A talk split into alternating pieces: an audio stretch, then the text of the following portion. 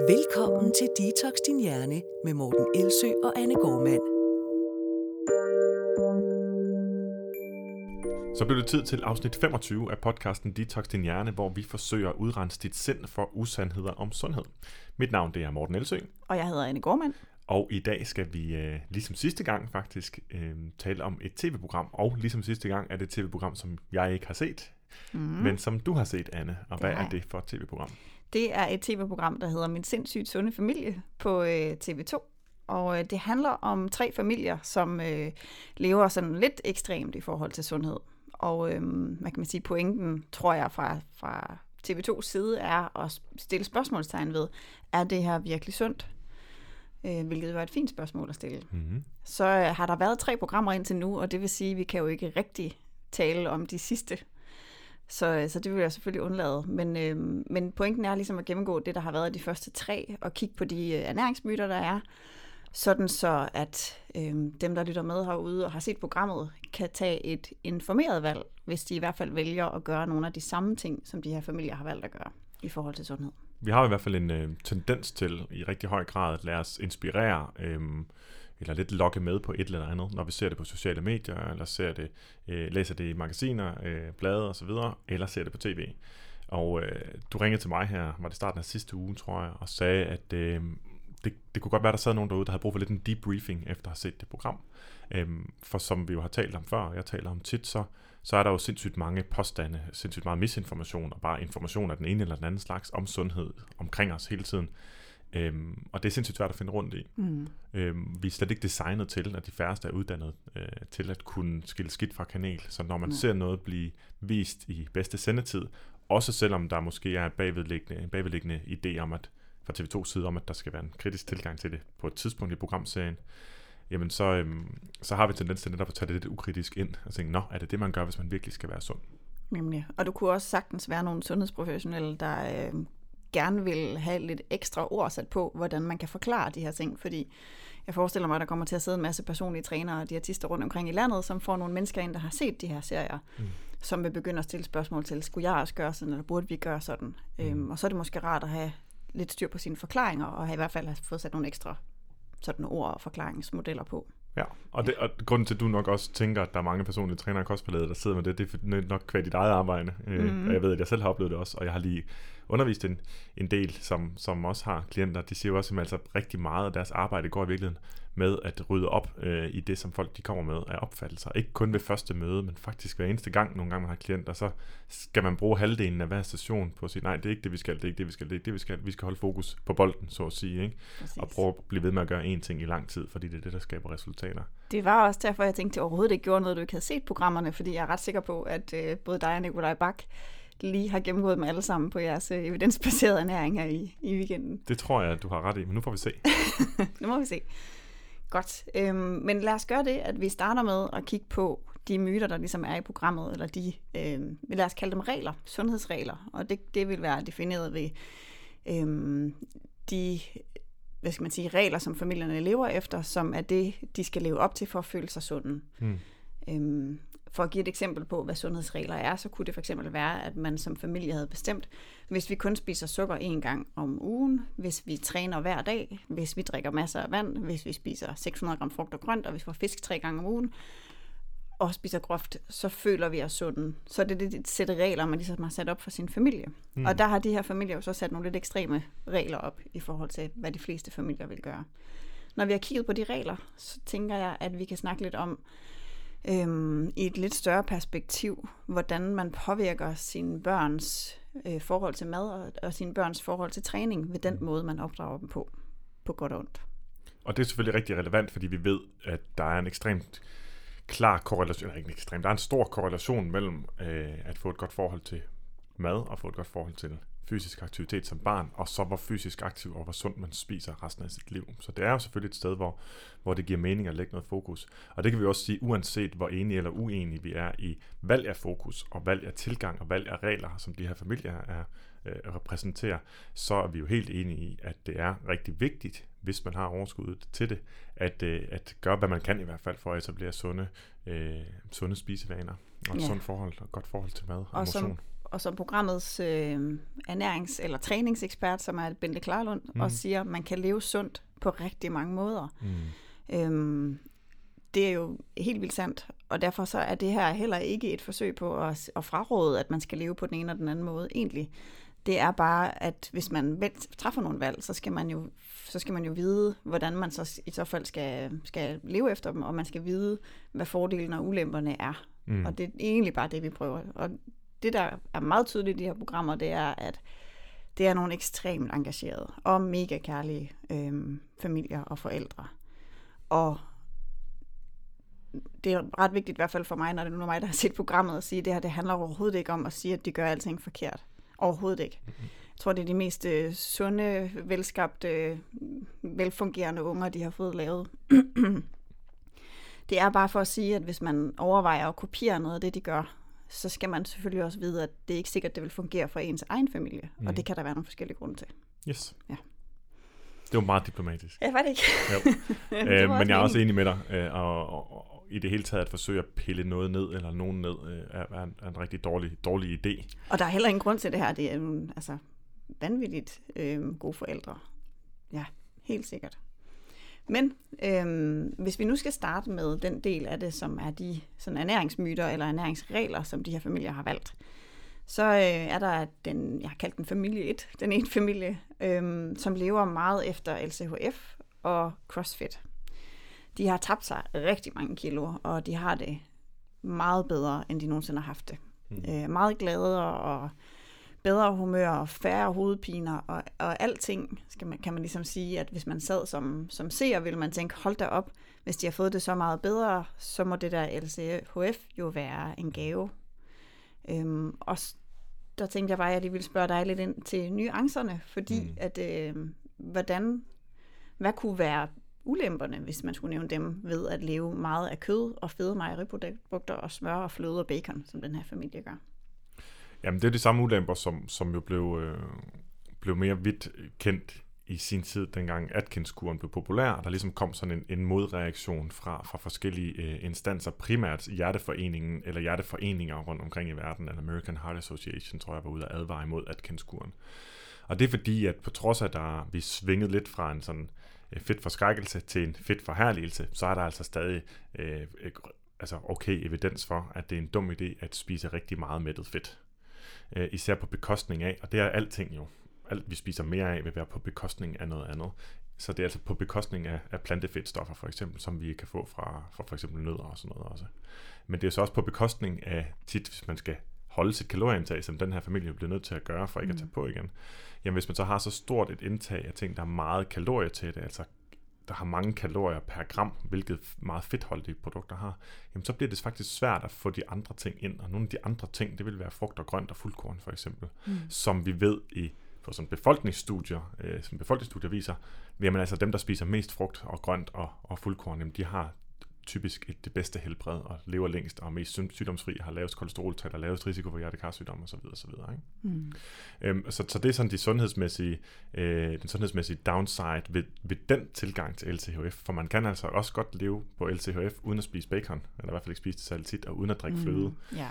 øh, og uden at, at glorificere smør. Der findes mange andre fedtkilder, som man, man kan skrue op for, hvis det er.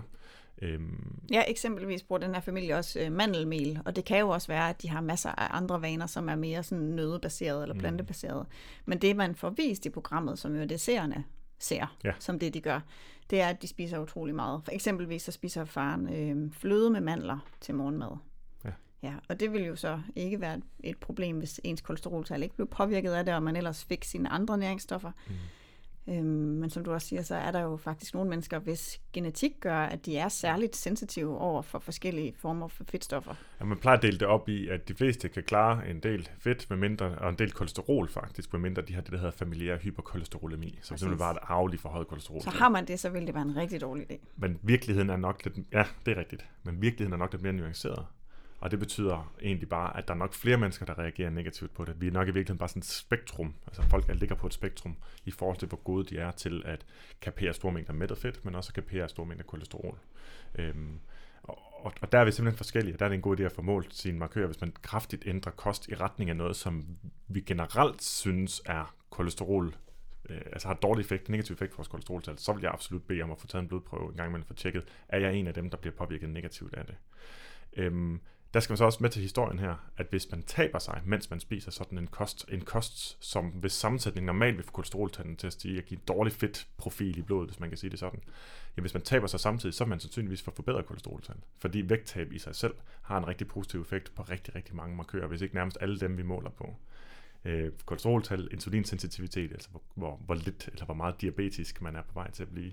Øh, hvad, hvad sagde jeg før? Kolesteroltal? Mm-hmm. Og så, øh, hvad hedder det, øhm, hypertension, altså øh, forhøjet ja. blodtryk, eller blodtrykket vil falde, øh, og alle mulige andre markører vil falde, når man taber sig. Hvis selve vægttabet bare. Og det, det, det skal man bare lige have med, fordi der er nogen, der sidder og siger, at jeg har set studier, der viser det og det og det. Jamen hvis de studier viser et vægttab, så er det det, man ser effekten af. For den ja. effekt vil altid være større end sammensætning af kosten. Og det, man ikke ved, det er, hvor, hvor yderligere øh, skødt eller god effekten ville have været, hvis mm. man så også havde levet efter eksempelvis øh, kostanbefalingerne. Ja havde man så bare set nogle endnu bedre resultater. Jeg vil i hvert fald sige det sådan, og det er jo ikke, altså det er jo nemmere sagt end gjort. Hvis nu, at man finder ud af, at, at man taber sig bedst på LCHF, og det vil jeg jo gerne absolut medgive, at det er der simpelthen nogen, der gør. Der er nogen for hvem det er det, der har virket, og har virket i lang tid. Og, altså over adskillige måneder, måske endda over år, ikke? så vil jeg stadigvæk, når jeg er landet, hvis det skulle være optimalt, det behøver altid ikke være, så er stadigvæk, når man er landet på den vægt, man gerne vil beholde, så vil jeg stadig begynde at konvertere kosten lige så stille til en ja. mere øh, principielt mere plantebaseret kost, øh, mm. hvor der er rig på frugt og grønt, og hvor man ikke er kulhydratforskrækket, lige så langsomt finde ud af, hvordan sammensætter man den på en måde, som ikke gør, at man falder tilbage i sine gamle kostvaner. Ja, og det vil jo især hjælpe, øh, hvis man er meget aktiv. Og det er den her familie, som vi viser os, de er meget fysisk aktive, og de får også nogle rigtig fine træningsresultater.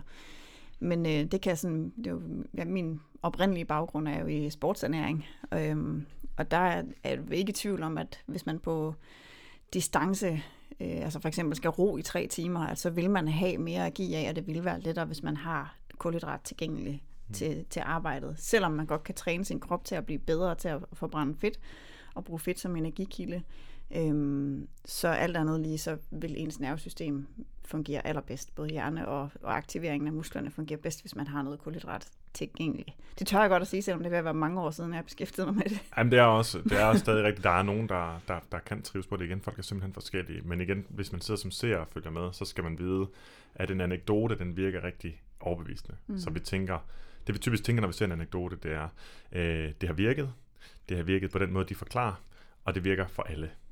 Virkeligheden er, vi ved ikke, om det har virket. Vi ved ikke, hvis det har virket, om det har virket på den måde, de forklarer. Og vi ved absolut ikke, om det er undtagelsen snarere end reglen. Nej. Men det er der, hvor vores intuition, den spiller også lidt et pus, fordi vi er rigtig gode til at tænke intuitivt, men vi er rigtig dårlige til at tænke statistisk. Så yes. vi glemmer at spørge os selv, hvor mange personer eller par skal leve på LCHF på den måde, de gør, mm. for at der er et par, der får det positive resultat, som de gør. Ja. Fordi det er der ikke kørt statistik på i det her program. Der har man bare valgt nogen ud, eller de er blevet valgt, eller deltaget, hvad hedder det, valgt at deltage der, ikke? Mm. Og så har vi en intuitiv fornemmelse af, at de repræsenterer majoriteten, og at forklaringsmekanismen er den rigtige.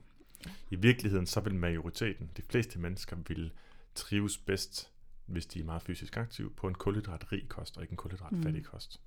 Og så er spørgsmålet så, vil man gøre det, som undtagelsen gør, eller gøre det, som reglen gør, hvis man kan sige det sådan. Ja, præcis. Okay, så er der jo så en ting mere øh, i forhold til LCHF-livsstilen, og det er, at de til morgenmad drikker bulletproof kaffe med smør og olie, der er udvundet af kokosolie. Øhm, og jeg er rigtig glad for det, og føler sig selvfølgelig meget mætte og tilpas i løbet af dagen. Og øhm, er det en god idé til morgenmad? Altså det korte svar er nej. Mm? Øh, det lange svar vil være at sige, at hvis det virker for dem, så er det okay. Yes. Det er ernæringsteknisk et af de dårligst sammensatte morgenmåltider, man nærmest overhovedet kan forestille mm. sig. Det er ensidigt, det er fiberfattigt, det, det indeholder næsten ingen protein. Øhm, det har ikke en særlig høj volumen, så for de fleste mennesker vil det faktisk ikke mætte særlig meget. Mm. Øhm, der er der så nogen for hvem det virker. Det kan være nogen, der faktisk ikke spiste morgenmad før. Og det, jeg drikker for eksempel kaffe den første halvdel af dagen, skulle jeg lige til at sige, fordi jeg er ikke så glad for morgenmad. Men hvis jeg så begynder at drikke kaffe med smør i, så vil jeg jo bare tilsat mellem 400 og 600 ekstra kalorier. Ja. Og det er jo det samme som at sige, jamen altså i stedet for ikke at spise morgenmad, så starter jeg dagen med en kop kaffe og en hel plade riddersport. Det giver det samme ernæringsmæssigt, som, ja. som, som det, de spiser der. Ikke? Og det er jo så det, som familien forklarer, at det mætter dem rigtig godt. Men lad os sige, at du spiste en morgenmad med 600 mm. kalorier. Altså mm. det vil jo være øh, ret mange store portioner havregrød, eller ja. To store portioner yoghurt med mysli. Ja. Ja. Så, så det vil man jo også blive rigtig mæt af. Så at de bliver mæt er jo simpelthen bare fordi, at kalorier mætter. Ja, kalorier med dig. Der, er, der findes ikke noget mad, som vi spiser, som ikke har en effekt på mætheden. Der er ikke noget, der gør os mere sultne. Der er noget, der kan vække vores appetit, men det er en anden snak. Øhm, så det er helt rigtigt, som, som der er en, der jokende sagde et eller andet, når, folk, når han hører folk sige bulletproof øh, coffee, det er med dig, så siger han, ja, so does breakfast. Ja, lige og, præcis. og, og, der kan man så tage et billede af et, et, et morgenmåltid med øh, fuldkornsbrød, og man kan putte øh, alle mulige ting der på, man kan få et æg, man kan få nogle grøntsager til, man mm. kan få hvad end man nu vil. Ikke? Øhm, der er så store, så mange muligheder for noget, der er både fiberrigt og proteinrigt og mættende. Og, og som vil mætte i længere tid, formentlig, end kaffen. Absolut. Ja. Øhm, et eksempel på noget, der jo ikke er i bulletproof kaffe, som vi ved har en effekt på mæthed, udover fibre, er jo blandt andet protein. Mm. Og jeg tror, vi har snakket om det før, men nu nævner jeg det bare lige kort igen, at øhm, når man spiser proteinrigt, så vil 25 procent af proteinets egen energi blive brugt til øh, omsætning og lagring. Og det vil sige, at man jo ikke reelt, øh, hvad kan man sige, får kalorier til forbrug og til lagring selv. Og, øh, og derfor mætter det også mere per kalorie, end fedt gør.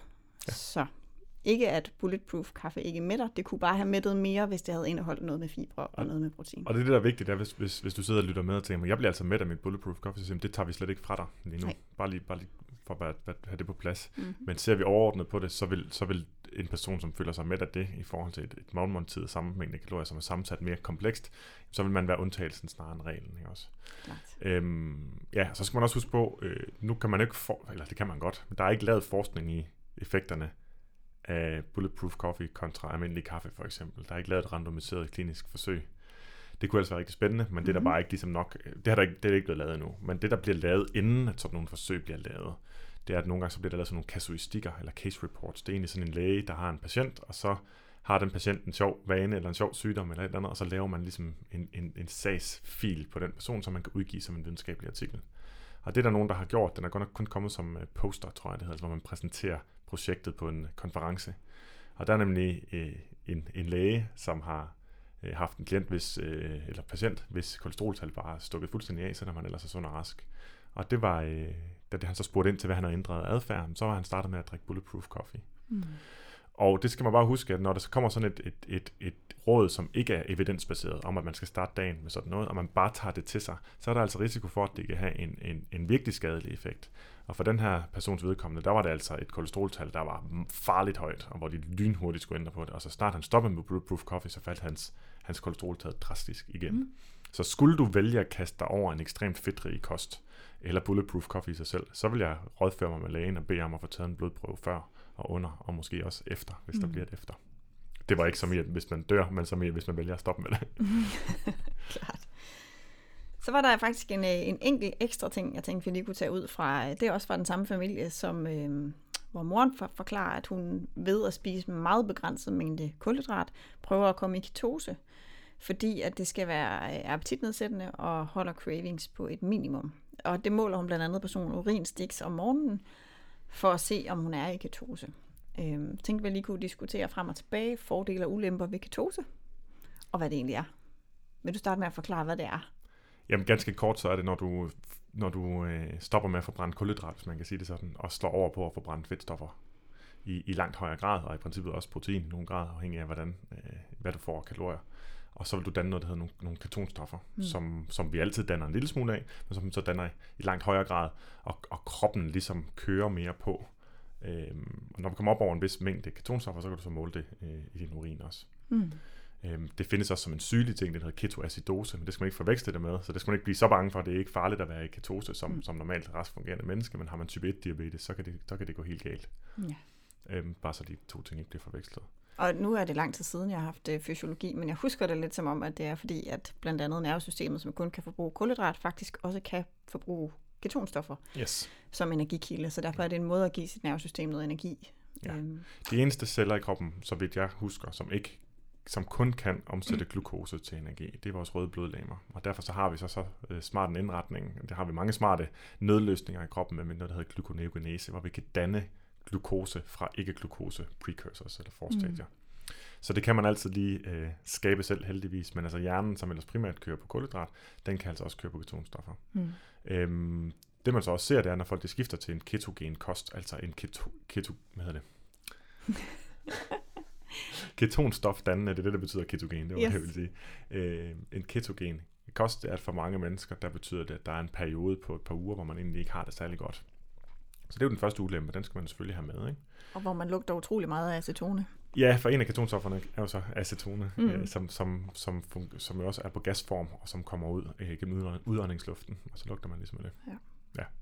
Det er der mange diabetikere, der blandt andet har som, øh, som hvad skal man sige, symptom, når de Mm. kommer til deres læge. Yes. Ja, når det ikke er reguleret endnu. Når det ikke er præcis. reguleret, ja. Mm.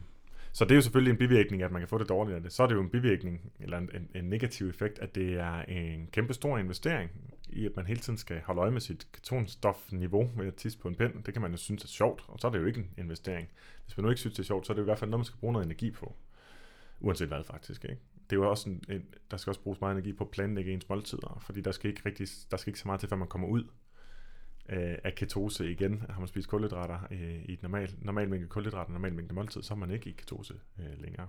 Og hvis man har lyst til at være der i hele tiden, så, øh, så, så er det altså meget nemt at falde ved siden af, og det vil sige, så kræver det, at hele familien for eksempel er med på projektet, og måske også mere, mere end dem, og eller at man har øh, madpakke med alle andre steder, hvor man skal ud. Øh, for man vil ikke kunne spise det mad, andre spiser. Nej, ingen gang altså ganske almindelig frugt og grøntsager. Det vil være svært at holde sig så langt nede i kulhydratindtag, at man vil forblive i den der ketose Det er svært med, frugt i hvert fald, ja. Ja. Øhm, så, så det er jo en besværlig tilgang til et pro- problem, som også er komplekst, nemlig sådan noget som cravings. Øh, Der har, mener jeg jo, at, at, at vi har bedre løsninger i kartoteket, øh, i, i, Ja. i redskabsskuret, skulle jeg sige, ikke?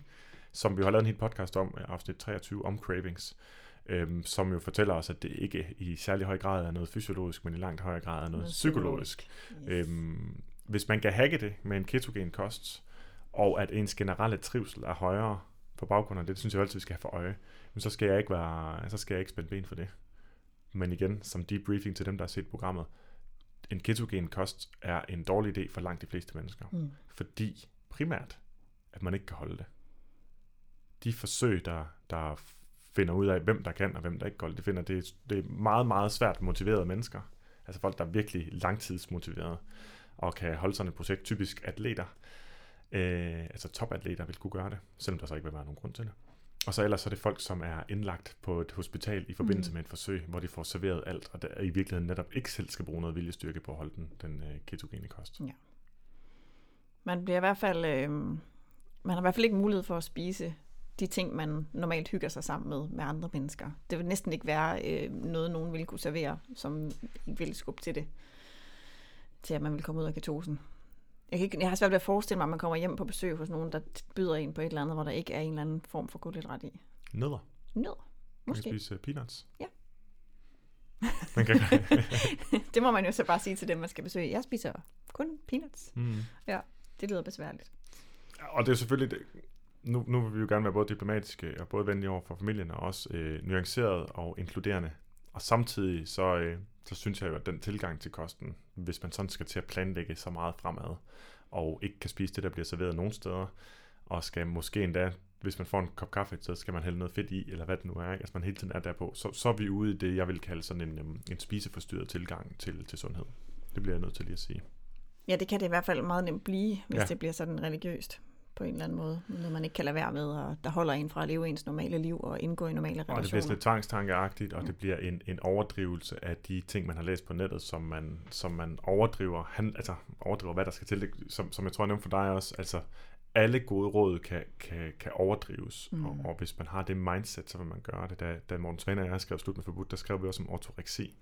Og der er øh, ham, som, som har, står bag den øh, diagnose, som stadig, den er, ikke, den er ikke med i diagnostiske ma- manualer, man har forsøgt at differentiere den fra de andre spiseforstyrrelser.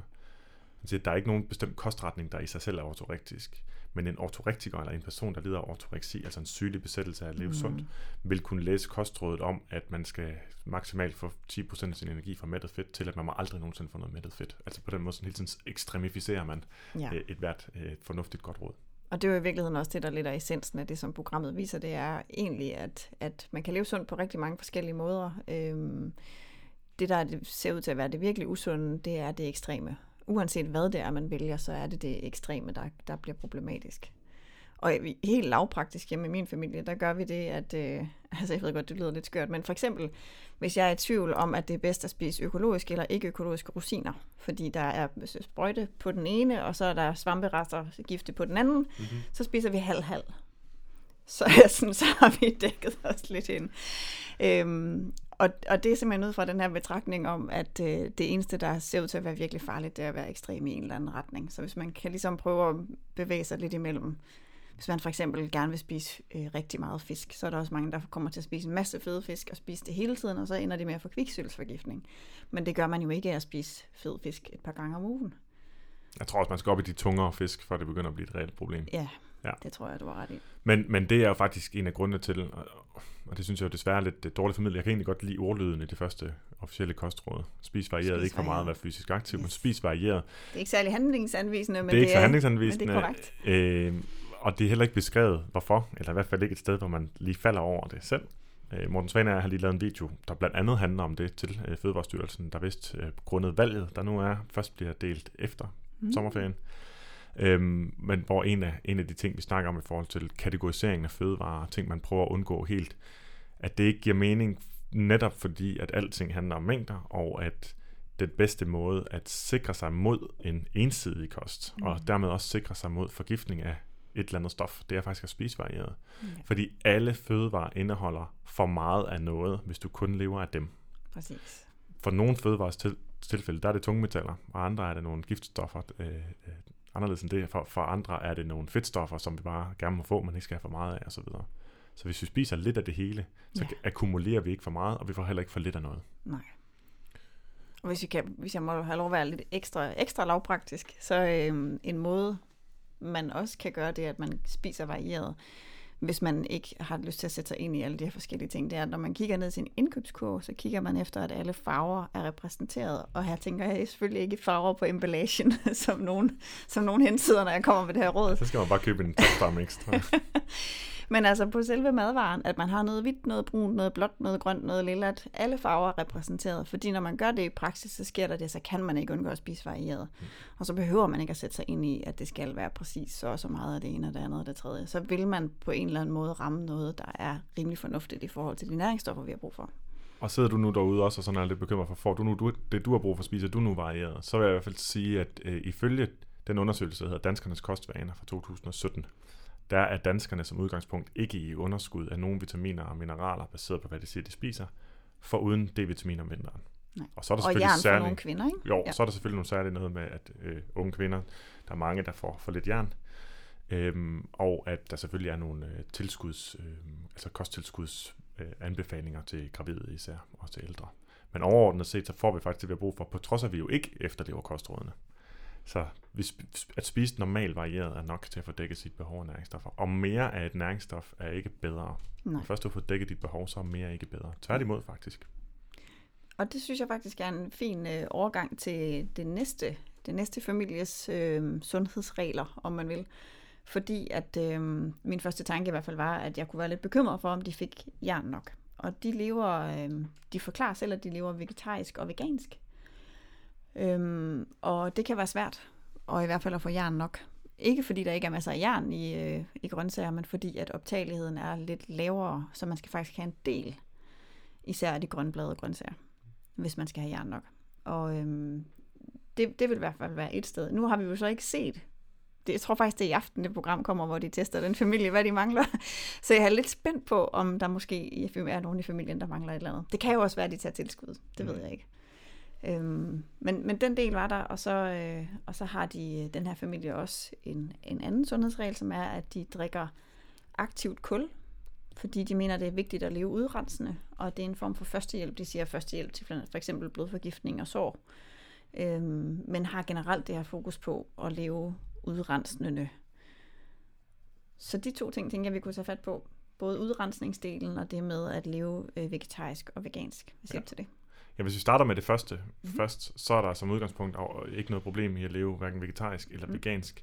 Øh, så hvis en overordnet set, så de, de sundeste, længst levende folkefærd på jorden, mm. de lever primært plantebaseret, det vil sige, at nogle af dem lever vegetarisk, nogle af dem lever vegansk, og, og rigtig mange af dem lever med små mængder af kød og mælkeprodukter, men store mængder af, at det man egentlig typisk vil spise meget mere af, hvis man lever vegansk og, og har en velkomponeret plantebaseret kost, nemlig masser af bælfrugter og, Yes. og, og fuldkornsprodukter og ting og sager, og så frugt og grøntsager selvfølgelig. Man kan også leve vegansk ved bare at spise sukker, ikke? Ja. Det kan selvfølgelig ikke være, være, være, være vejen frem. Nej, præcis. Øhm, så som udgangspunkt, så er det, kan det sagtens være en sundere vej at gå. Mm-hmm. Øhm, der er nogle problemer eller udfordringer ved, at man kan komme i næringsstofmangel, især i et land, hvor man har en kultur for at spise nogle andre fødevarer. Det vil sige, at man får dækket, altså danskerne får omkring 60% af deres calcium fra mælk- og mejeriprodukter. Ikke?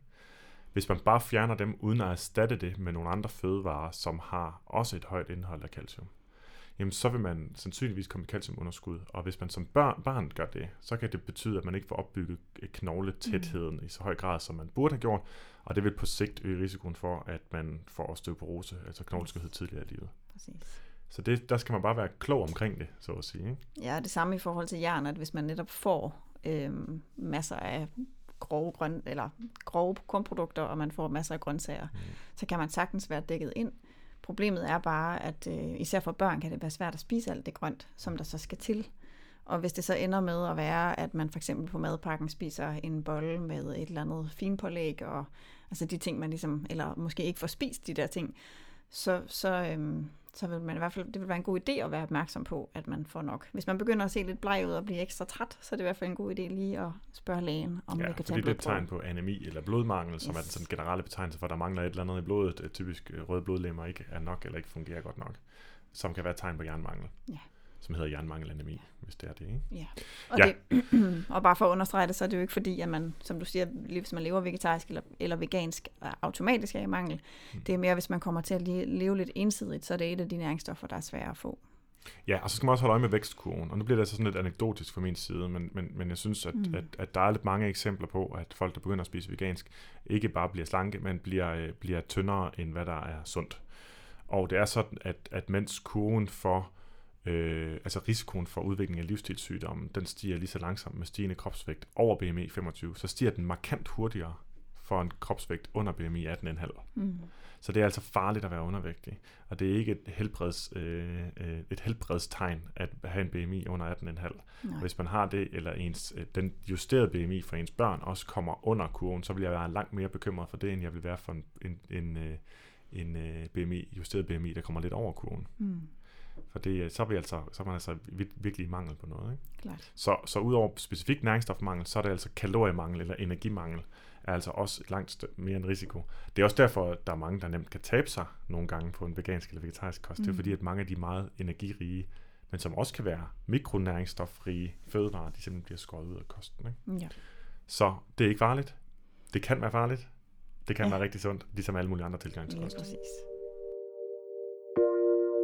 Du lytter til Detox Din Hjerne med Morten Elsø og Anne Gormand. Så er der det her med at øh, leve udrensende. Øh, eksempelvis er moren i programmet på en juicekur med det formål at give kroppen ro, siger hun, og få den fyldt op med en masse gode næringsstoffer. Øhm, der er, vi kunne skille det ad måske, juicekuren. Vi kunne også vælge at sige, at vi måske lavede en detox podcast, så vi havde lidt bedre tid. Og så Jeg bare er koncentreret os om kuldelen nu. Ja, både og. Mm. Jeg, kunne, jeg synes bare lige præcis den sætning, du har, du har øh, citeret der, når du siger, at leve udrensende, og så tage den her juicekur for at, hvad sagde du? Giv kroppen ro. Ja, og? Få den fyldt op med en masse gode næringsstoffer. Okay, lad os tage de to bare lige lynhurtigt. Mm-hmm. At Mhm. give kroppen ro. Ja. Noget af det, jeg underviser i, det er, hvordan man spotter øh, pseudovidenskab og bullshit i Mhm. mm-hmm. ernæringsbranchen. Øhm, og det lyder som sådan lidt nogle, nogle, altså det er også nogle lidt skarpe termer, det er jeg helt med på, men det er altså ikke med henblik på. Det er ikke kun med henblik på at provokere. Nej. øhm, og det er fordi sådan et udtryk som at give kroppen ro, det er lidt det samme som at sige at få mere energi, eller mere vitalitet, eller altså det er sådan nogle ord, som lyder rigtig gode, og vi responderer intuitivt på dem, som om det er noget positivt. Ja, kroppen skal også have noget ro, og det er fordi vi intuitivt selv garanteret alle sammen går rundt og føler, åh, oh, jeg har brug for noget ro. ro? Kunne jeg bare få noget ro. øhm, og det er ligesom folk, der faster en enkelt dag om ugen, også nogle gange oplever, ah, der er en hel dag, hvor jeg ikke skal tænke på mad. Det er faktisk dejligt. Ro, ikke? Ja. Men ro kan betyde mange ting. Spørgsmålet om kroppens fordøjelsessystem har behov for den ro, som det skal give at spise en meget simpel, let nedbrydelig kost uden nogen kompleksiteter. Og det er der altså som Som en udgangspunkt. juicekur, ja. Ja, og det er der som udgangspunkt ikke noget, der tyder på. Nej. Øh, den anden ting er, at man så ligesom kan fylde kroppen op, eller hvad var det så? Med en masse gode næringsstoffer. Ja, som om, at, vi, øh, at det er meningen, at vi har sådan nogle, forestil dig, sådan nogle batterier, med, hvor du kan hælde Ja. A-vitamin her i, og magnesium der og sådan noget. Det er ikke sådan, vores krop fungerer på. Nej. Og øh, med mindre man er i specifik underskud af de vitaminer og mineraler, som de specifikt er i det juice, man drikker, så giver det ikke nogen mening. Og, og hvis man er det, så skal man også have kosttilskud. Ja, og man kan sige, i hvert fald de vandopløselige vitaminer, dem der ikke kan blive lagret, der har man ligesom, der har man ikke til dagen. Nej. Det man spiser. Du kan ikke lave et kæmpe lager, for du tisser det bare ud, hvis du Ja. får for meget. B12 er en undtagelse, for den, ja. den ligger lagret i lang tid, og hvilket også er årsagen til, at selvom man ikke får særlig meget B12 øh, på en vegetarisk eller vegansk kost, så kan der gå mange år, før at tegnene på øh, B12-mangel. kommer. B12-mangel kommer. Ikke? Men ellers, de vandopløselige øh, øh, vitaminer, B-vitaminer og C-vitamin, jamen de, de, de skal altså ligesom replenishes hver dag. Ja. Det er ikke noget, man ligesom kan, kan ophobe Nej. øh, ved lige at tage en juicekur. Men de fedtholdt, eller de fedtopløselige kan man, som for eksempel er øh, A, D, I og K. Og D-vitamin, der er det i, sær, i særlig grad vigtigt at huske, at, øh, at man kan ophobe den. Det vil sige, hvis man bare spiser lidt fisk, så har man faktisk til nogle dage Ja. på lager. Så man behøver ikke at gøre det hver dag, men hvis man bare kan få det ind et par gange om ugen, Og når der er sol udenfor nu, hvis man går ud i shorts og t-shirt i et kvarter, så har Ja. man også D-vitamin, der er ret lang tid. uden solcreme. Eller i hvert fald øh, Eller længere tid med solcreme. længere tid med solcreme. Yes. Yes. Øhm, ja, så, så, så der er i hvert fald nogle misforståelser om, hvordan kroppen fungerer, og, og sådan som de fleste madmyter fungerer, som også er enten slemmere eller på linje med det her, ikke? De, de tager udgangspunkt i noget, som ikke giver mening. Og det kan godt være, at vi egentlig skal gemme hele sådan den generelle snak om detox til en separat podcast. Det er også lidt på tide, når nu vores øh, Ja, podcast-titel, den egentlig er sådan lidt et pun på øh, detox-tilgangen. Yes, det vil vi har dedikeret være, detox-afsnit. Det vil være en god idé. Det synes jeg, vi skal gøre. Jeg synes dog, vi er nødt til lige at adressere det her med aktivt kul, Lad os gøre det. fordi det ligesom er noget af det, øh, der bliver vist et par gange i programmet, og der er ikke rigtig nogen, der har i hvert fald ikke været de første tre programmer, der fortæller, hvad øh, øh, fordele og ulemper kan være ved at drikke aktivt kul. Ja, altså aktivt kul øh, har jo kun én fordel. Og det er i en specifik situation, hvor man har taget en overdosis af medicin eller noget andet, Mm. øh, som man opdager, mens det stadig ligger i mavesækken eller fordøjelsessystemet, altså ikke er optaget ind i Mhm. blodet endnu. Der vil man kunne drikke noget med aktivt kul i. Aktivt kul, det er egentlig bare noget meget, meget porøst øh, kul. Og porøst betyder, at der er mange porer i. Det vil sige, at der har et kæmpe stort overfladeareal. Og hvis du så lægger det ned i en væske, så vil det binde rigtig, rigtig mange af de stoffer, der er i den væske, helt tilfældigt. Det er sådan nogle simple hydrofobiske interaktioner, hedder det, tror jeg typisk det vil være. Og så vil det bare he- helt random lægge sig op af overflader, som der så bare er et vanvittigt stort areal af i sådan noget aktivt kul. Yes, så det Ja. vil sige, og det er jo så en af, en af pointerne er, at det binder alt, uden at sådan vælge ud og sige, jeg binder kun de dårlige ting. Så det er rigtig smart til overdosis af Mm. forgiftning og den Ja. slags. Yes. når det ikke er kommet ind, når man ikke er kommet ind i, at, at der er kommet nok ind i blodbanen til, at man kan få det ud. For det er den anden pointe, det er, det hiver ikke noget ud igen. Det hiver ikke noget ud igennem blodet og ind i tarmen, og så ud sammen med det aktive kul. Det er kun det, der er i mavetarmsystemet i, i den, det tidspunkt, i det tidsrum, hvor det aktive kul er der, som det kan hive væk. Så derfor ville man, kunne man sige, at hvis det skulle gå mening i forhold til at have en effekt på øh, eventuelle giftstoffer, så skulle det være, at man tog det sammen med et måltid. Problemet med det er, at det jo så også hiver rigtig mange af de gode og vigtige næringsstoffer ud. Så for eksempel, det binder alt. Så for eksempel øh, er der nogle øh, selskaber, der er begyndt at sælge det med juice, altså sådan noget limonade, kul, juice. Øhm, og effekten af det er jo blot, at de vigtige vitaminer og mineraler i juicen, primært vitaminer, at de også bliver suget med ud, og derfor ikke kommer til at komme ind i blodbanen, og heller ikke bliver brugt i kroppen, men bare ryger direkte igennem den tunnel, som tarmsystemet er. Ja, det er sådan næsten, sådan, øh, det er næsten full circle i forhold til øh, ernæringsbranchen. Men først så skulle vi skrue helt op for næringsstoffer, men nu er alle næringsstoffer pludselig så farlige, så vi hænger sammen. Så nu har vi lavet noget, hvor vi kunne have startet med vand, som var gratis, til juice, som var billigt, som vi gjorde til slow juice, som var dyrt, som vi gjorde til detox øh, juice, der var sindssygt dyrt, som vi så gjorde til øh, aktivt kul.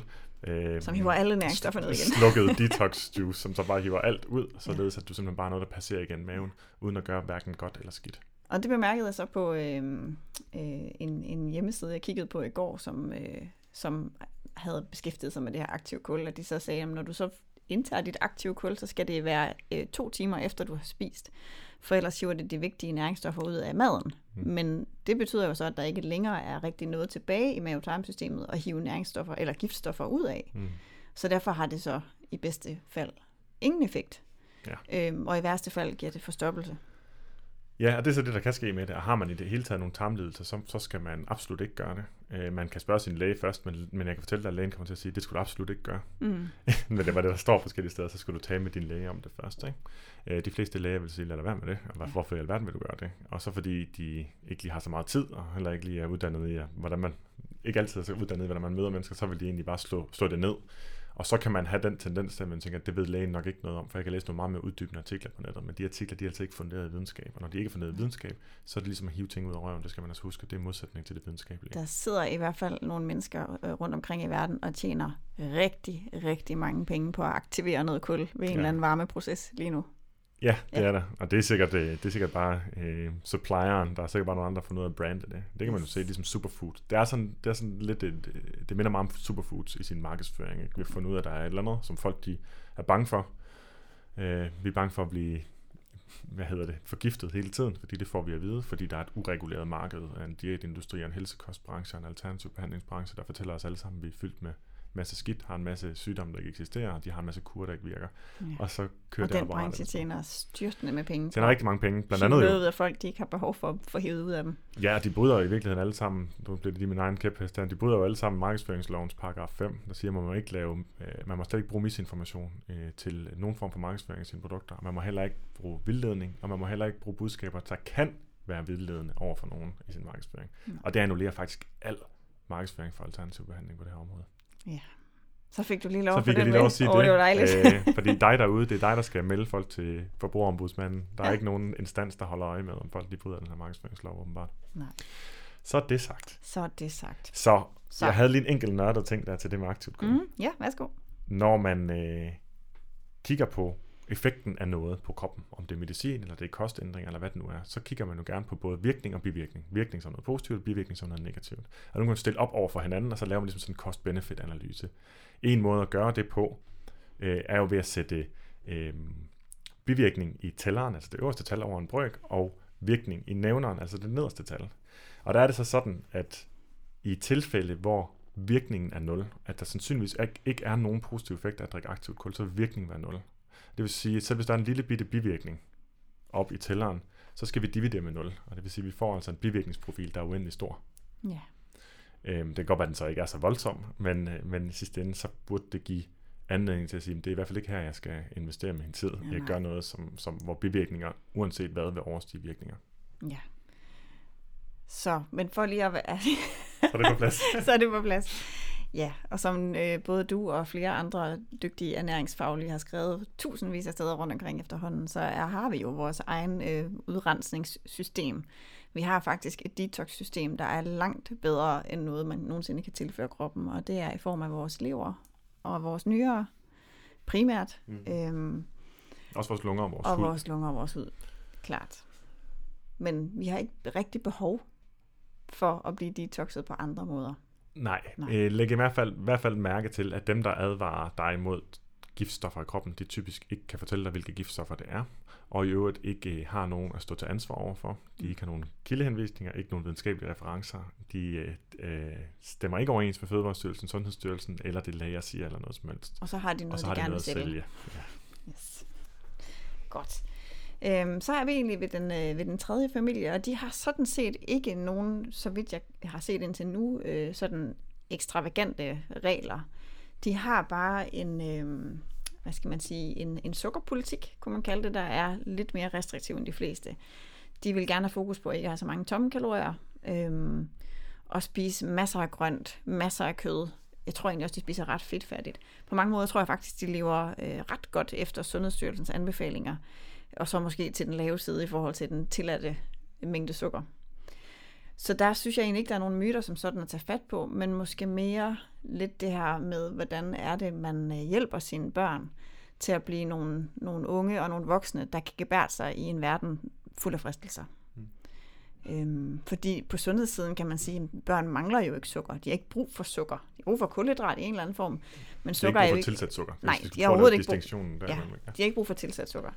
Så der er ingen tvivl om, at hvis man kun kiggede på fysiologien, så vil det være altid. Men det er jo bare ikke kun fysiologiske væsener, vi sender ud i verden. Vi sender jo faktisk nogle børn afsted ud i verden, og når de bliver teenager, så er der rigtig mange, der beskriver, øh, at når de har haft et hjem, hvor der har været utrolig mange restriktioner omkring sukker, øh, slik, kage, så sker der det, at når de kommer i den her oprørstid i deres liv, og selv får penge og får mulighed for at handle i klubben og gøre alle de her ting, øh, så har de faktisk behov for at have et forhold til slik og kage, som er lært.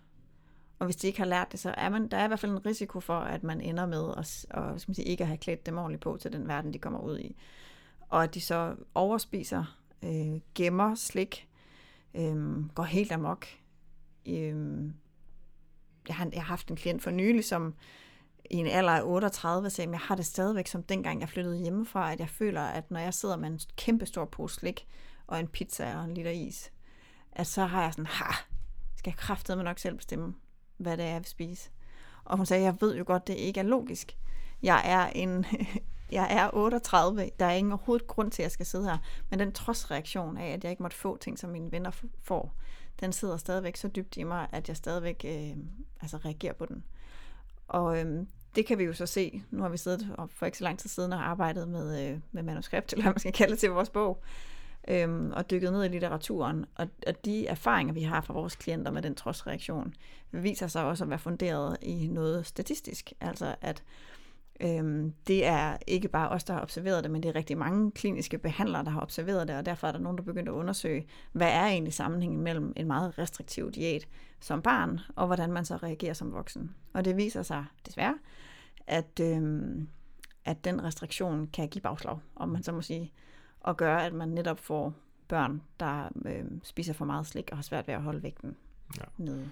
Og, øh, og for lige at understrege, at øh, vores respekt for de forældre, der deltager i programmet, mm-hmm. og mhm. det, det, den familie, du taler om der, det giver så langt hen ad vejen, så mega god mening at tænke, selvfølgelig skal de bare ikke have det. Man har ja. ikke brug for det, og vi ved, at sukker kan spille en rolle til for os til at lokke, lokke os til at spise mere, end vi har brug for. Mm. Øh, det kan spille en rolle i overvægt, øh, om end den rolle er markant mindre, end, end man tror, men det kan ødelægge tænderne.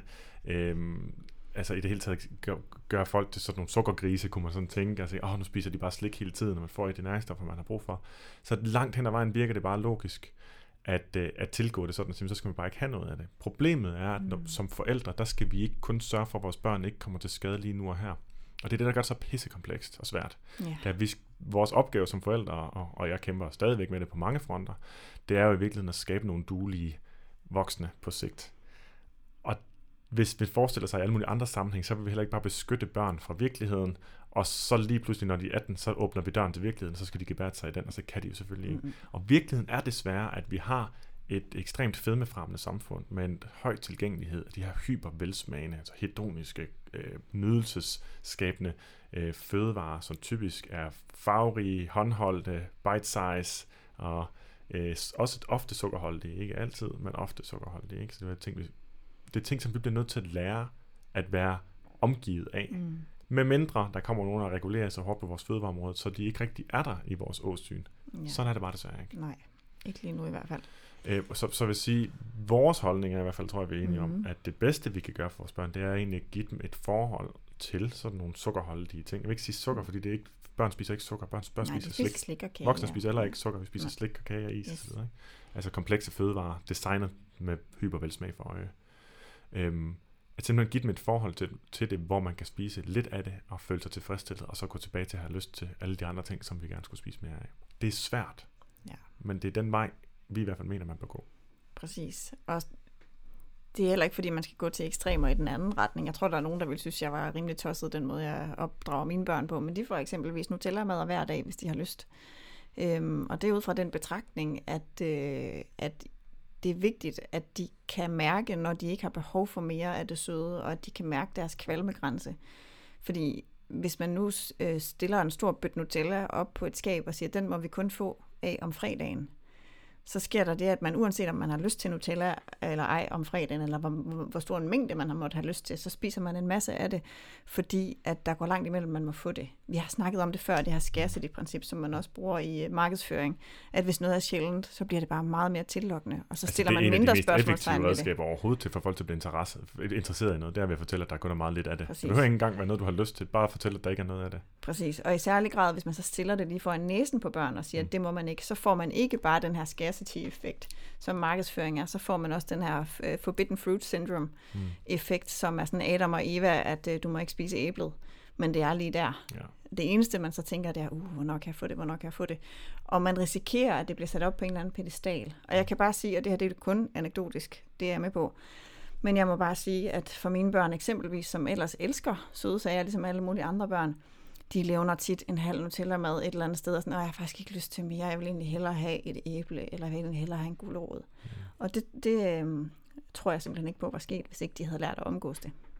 Det er jo heldigvis også det, som, som nogle videnskabelige forsøg også, også, også understøtter. Ikke? Ellers vil vi selvfølgelig heller ikke udbrede det, så vil vi prøve at kigge lidt mere kritisk på, på, på hvad vi selv har gang i. Det tror jeg nu også, vi gør øh, alligevel. Øhm, det er bare mere komplekst end den der sort-hvid tilgang, som, som det ligesom bunder i, når man siger, så skal vi ikke have noget af det. Øh, og det ville være super fedt, hvis det var sådan. Og jeg er vidt lidt af den opfattelse, at eksisterede de her fødevarer ikke, og havde de aldrig eksisteret, den type, det man i virkeligheden kalder øh, ultraforarbejdede fødevarer, mm. som er designet kun med formål at lokke os til at spise meget og spise, spise det hurtigt. Øhm, eksisterede det ikke, så var der ingen, der havde manglet dem. Mm-mm. Det, at de eksisterer, gør, at vi bliver nødt til at forholde os til dem. Ja. Og måden at forholde os til dem på, er sandsynligvis for langt de flestes vedkommende at finde balancen, så at sige, for at bruge Præcis. lidt et ord, der kunne være sådan lidt bullshit-agtigt, men i virkeligheden, der hvor vi kan have det med i vores kost i en mængde, som ikke er negativ, og finde ud af, hvordan gør vi det, uden at det handler om kognitiv kontrol og restriktion, Mm. men gennem øh, naturlig øh, reduktion af nydelse, som jeg tror var de to ting, du satte op, op over for hinanden Yes. i sin tid, da vi talte om det også. Ja, og det er jo også øh, det, man kan gøre i praksis ved at sige, jamen, hvorfor skal vi have store mængder af et eller andet? Hvorfor skal man vende sig til, at når man skal have øh, Øh, slik, så skal det være fredagsslik, og så skal man bare gå helt amok. Altså, det er jo også en underligt, det er jo underligt, ikke? Fordi hvis man må få det hver dag, så har man måske slet ikke behov for at spise så meget. Og så kan det jo fint indgå i den måde. Altså vi gør det på den måde i praksis, at stort set alle måltider, altså morgenmad og frokost og aftensmad, er sat sammen sådan mere eller mindre, som, som Sundhedsstyrelsen anbefaler. Øhm, med alle de ting, man måtte have behov for. Og det vil sige, at i hvert fald 80% af den mad, som mine unger får på en dag, har alle de næringsstoffer, de skal bruge. Og de sidste 20% af deres måltider, som måske er et mellemmåltid om dagen, der må de få fuldstændig, hvad de vil have. Hvis de vil have en isvaffel, så får de det. Hvis de vil have en stykke kage, så får de det. Hvis de vil have en Nutella-mad, så får de det. Og der findes heldigvis små isvafler også, og man behøver alt. Det behøver ikke være Nej. i en kæmpe stor landbrød, man laver til Nej, der er mange præcis. mængder. Og så handler det også om størrelsen på ens børn. Ikke? Præcis. Jo yngre de er, jo mindre er der så også plads til. Ja. Men det vil du også kunne se på dem. Og det kan de sjovt nok også godt mærke i deres mm. maver, øh, når de så får lov til at mærke det, og ikke skal skynde sig at spise det, og ved, at de kan få det igen i morgen, eller de kan, at det kommer den, den næste dag, så propper man heller ikke så meget ned i maven, og så lærer man at respektere sine sult- og mæthedsgrænser, mm. som jo er dem, vi er født med til at regulere vores, øh, skal man sige, indtag af vores kropsvægt. Som sidebemærkning, det er i virkeligheden lidt af en tangent. Jeg vil bare sige, at vi havde jo egentlig, kunne vi undgå det, ville vi ikke have fredagsslik. Vi vil hellere have, at, at når der er lejlighed til det, øh, i alle mulige andre situationer, så er det der, det er, og måske også på daglig basis hellere næsten, ikke? Men fredagsslik er jo et udefrakommende koncept, som ikke kan ignoreres, så snart Yes. børnene møder de andre børn over i Mhm. børnehaven. Hvilket jo også er en ting, altså hvis ens børn lever anderledes end alle de andre børn, så er man altså i gang med at gøre noget, som kan være rigtig svært, fordi at fællesskab og det at være inkluderet i fællesskabet er det vigtigste menneskelige behov, nærmest overhovedet. Og det skal man bare huske, at det er ikke konsekvensfrit at hive ens børn ud af ja, den sammenhæng, eller gøre dem anderledes end de andre børn. Mm. Også selvom det på den fysiologiske side vil virke fornuftigt. Ikke? Men i forhold til Agne, så kommer hun hjem og snakker om fredagslæg, fra hun kommer hjem om fredagen, fra vi henter hende, og til vi skal have det. Og øh, det er simpelthen resulteret i, at hun får det med det samme, hun kommer hjem, og jeg gider ikke høre mere på det. og så får hun til fredagslæg, og hun får, lov til at komme med over og blande og så videre, og så sidder hun og spiser halvandet stykke, og så sidder hun med to stykker ind i hver hånd, og sidder ser fjernsyn, mens hun bare sidder og holder på det. Ja. Øhm, og det er jo igen også anekdotisk, og hun er heller ikke en stor spisende type, ikke? Nej, men, nej. Øh, men det er sjovt at se, hvordan fascinationen hurtigt falder, eller at Ja. det ikke handler om mængder. Det har det i hvert fald aldrig gjort for hende. Nej. Det skal man jo så prøve at bevare, hvis ja. man kan. Så længe man kan. Ja, okay. Så det var den her del med at være lidt mere restriktiv, at det kan give rigtig god mening på et fysiologisk plan, men, men skal man skabe psykologiske væsener, der også kan begå sig i en verden, hvor der er mange fristelser, så er det en rigtig god idé at tænke på, hvad for et forhold vil jeg gerne have, at de har til det, når de slippes fri af mine vinger. Yes. Så er der en sidste ting, som jeg håber, vi lige kan nå omkring. Jeg ved, du har et møde her klokken halv et. Ja. Så vi er om er 11 lidt minutter for dem, tidspresset. Yes. der med. Men øh, jeg synes, det er vigtigt, at vi lige får den sidste del med, som er det her med forholdet til, øh, til træning. Ja. Der er to af familierne, som er meget, meget sportsaktive, og så er der en familie, som er dem, der er meget fokuseret på ikke at blive stresset og øh, få det her kul og udrensning osv., øh, som ikke rigtig går så meget op i at, at få bevæget sig. Men øh, Og på bevægelse, så tror jeg lige, at jeg filmer dig, mens du taler nu, men du skal ikke tænke over det, hvis det er okay. okay, det er du da velkommen til. Øhm, så taber jeg jo selvfølgelig tråden, men det må du selv om. Nej, det der er i forhold til, øh, til, til den måde at træne på, det, der, der repræsenterer det måske i virkeligheden to spektre. Hvor det ene er meget lidt fokuseret på, på det at bevæge sig, og hvor der så er nogen, der bruger rigtig meget af deres fritid på at bevæge sig. Og den ene ting, jeg havde tænkt, som kunne være rar at snakke om, det er det her med, øhm, hvad er det for et forhold, man gerne vil give sine børn til det at bevæge sig. Og øhm, i det her tilfælde i tv-programmet, der er det øhm, meget på det, man kan kalde på forældrenes præmisser. Altså, at det ligesom er forældrenes sportsgren, man kommer med til. Til crossfit, eller til et boksetræning, eller hvad det end måtte være. Og at princippet er, at det skal være hårdt, og det skal gøre ondt, og det skal være effektivt. Der er en af fædrene, der blandt andet siger, øhm, at man får modstandskraft, og man, altså det der med at blive presset, og at det gør ondt, og det er hårdt, så lærer man at få modstandskraft, og kunne holde ud smerte osv. Det er hans øh, sådan teori. Og øhm, helt sikkert vil der være nogle børn, der vokser op og, og bliver på samme måde og adopterer den måde at være på. Men det, det ser ud til øh, i de her langtidsstudier omkring træning, er, at hvis man presser børn ud i en aktivitet, øh, de ikke sådan rigtig er motiveret for på den måde, at de egentlig ikke rigtig synes, det er helt vildt sjovt. De vil gerne gøre det for forældrenes anerkendelse. De vil gerne gøre det for at få resultater. De vil gerne gøre det for at vinde. Men det er ikke sådan, at de bare elsker at være der. Altså risikerer man også, at de bliver mere inaktive. Og du havde fundet en på nettet, der har skrevet lidt om det, som vi godt kunne tænke os at lige give et shout-out til. Ja, det var ikke et tilfældigt fund. Det er en, jeg ved, er en af de, de, de få, undskyld til alle andre, good guys i branchen. en, der hedder Christian Bradsted, der er fysisk træner, personlig træner i øh, et sted i, på Fyn. Ej, hvor er jeg dårlig til sådan noget. Nej, det er lige meget. et sted på. Fyn, men øh, Christian Bradsted skrev bare lige om kun lige det aspekt på sin Facebook-side. Han har en Facebook-side, Christian Bradsted. Ja, jeg har med vilje ikke haft det åbent, hvor jeg kunne læse op fra, fordi så ville der få pling, komme sådan en plinglyd fra Facebook. Så er jeg sikker på, at man kan finde Christian med K, øh, Bradsted. Og der skriver han netop om, om det. Øh, Han kommer meget ind på det her med, at det er nødvendigt at specialisere sig inden for en sportsgren tidligt i livet, og det er der meget forskning, der viser, at det er det absolut ikke. Man skal Mm. bare være fysisk aktiv og nyde det.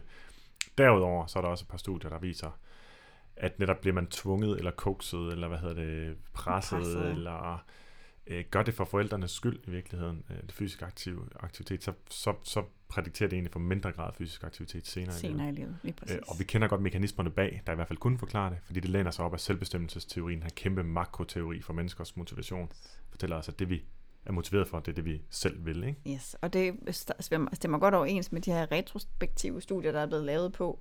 Øhm, dem, der sent i livet har holdt deres træning ved lige, hvad det er, der karakteriserer dem. Og det, der er ret tydeligt, det er, at de mennesker, som øhm, nyder selve aktiviteten, altså ikke følelsen bagefter, eller nu har jeg gjort det, eller ikke styrer sig et eller andet ydre mål om at skulle leve op til en eller anden standard for, hvordan man skal se ud, eller hvor stærk man skal være, eller om man skal have nogle skulderklap for at være helt vildt god til den her Ironman. Dem, der synes, eller dem, der er flest af, som fortsætter med deres sport eller træning øh, resten af livet, det er dem, som ser selve træningen som belønningen. Der er min mand et rigtig godt eksempel, fordi han er ja, snart 40 øh, og spiller fodbold tre gange om ugen, og du jeg kan ikke vride ham derfra, altså næsten uanset om han får skader eller hvad der sker. Det, det er sådan, det, altså, selvom det er lige før, når børnene har fødselsdag, så er han lidt i tvivl, om han skal tage til fodbold alligevel. Altså han gør det ikke, men man kan bare se, at det er så vigtigt for ham.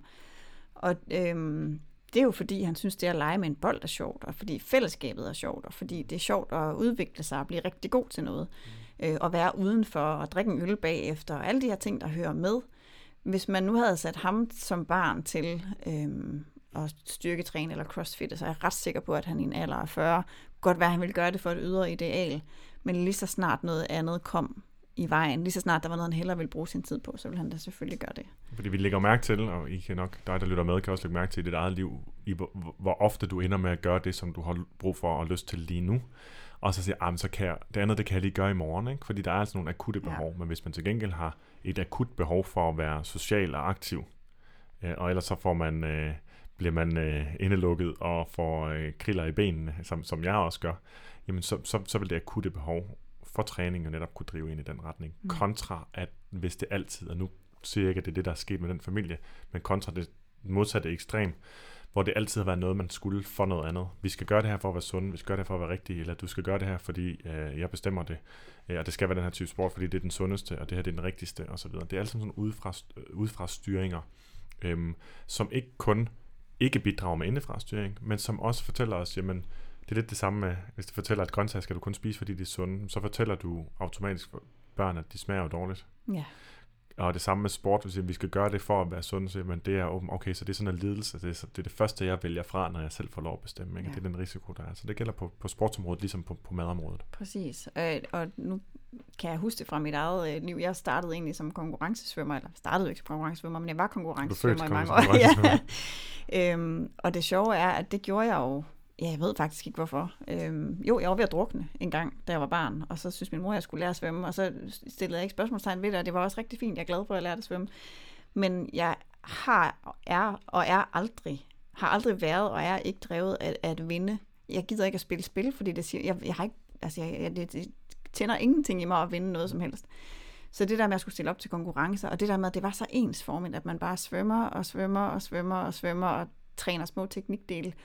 Hvis jeg, når jeg nu ved, hvem jeg er i dag, det vidste jeg jo ikke dengang, så det giver overhovedet ingen mening, at, øh, at det skulle blive sjovt. Og det gjorde jo så også, at da jeg stoppede med at konkurrencesvømme, så har jeg faktisk ikke svømmet siden, før jeg fik børn igen. Øh, så tog vi svømmehal, så de kunne lære at svømme. Ikke?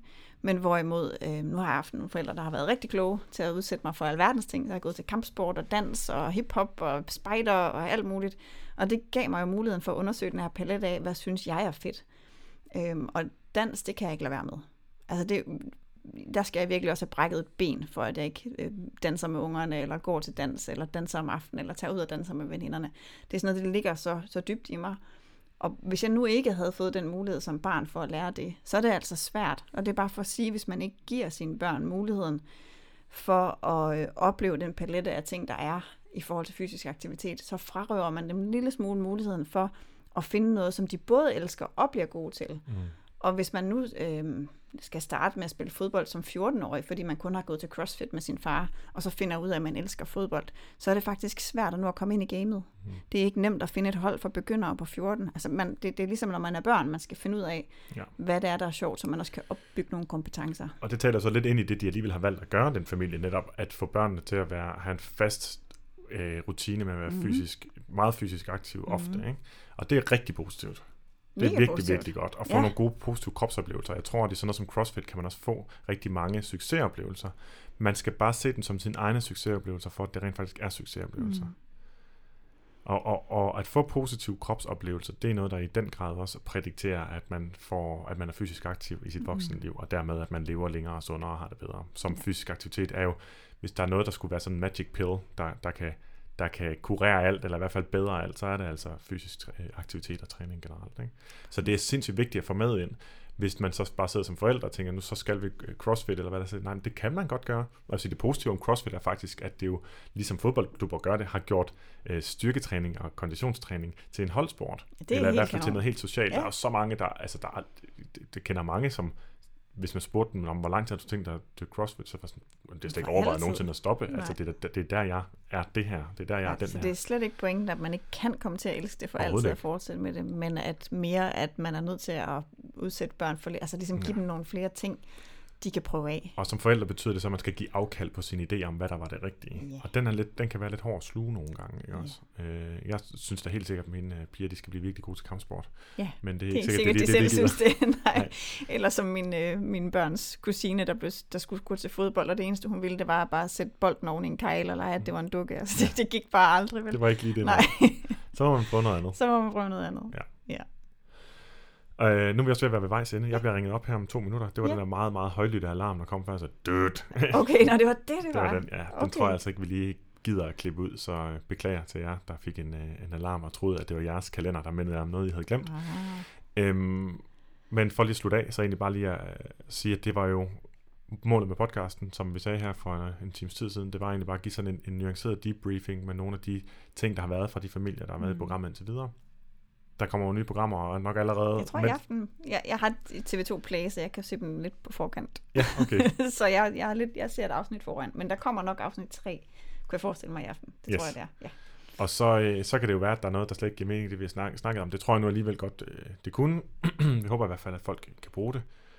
Du finder show notes på detoxdinhjerne.dk, og øh, vi sætter altid pris på jeres søde anmeldelser ind i iTunes, som gør, at der er flere, der lægger mærke til vores podcast. Og så tror jeg bare, der er tilbage og sige tak til dig, Anne, fordi du kiggede forbi mit kontor. Jamen, tak Og opfordringen til at lave den her podcast. Og selvfølgelig også rigtig stort tak til dig, der lyttede med.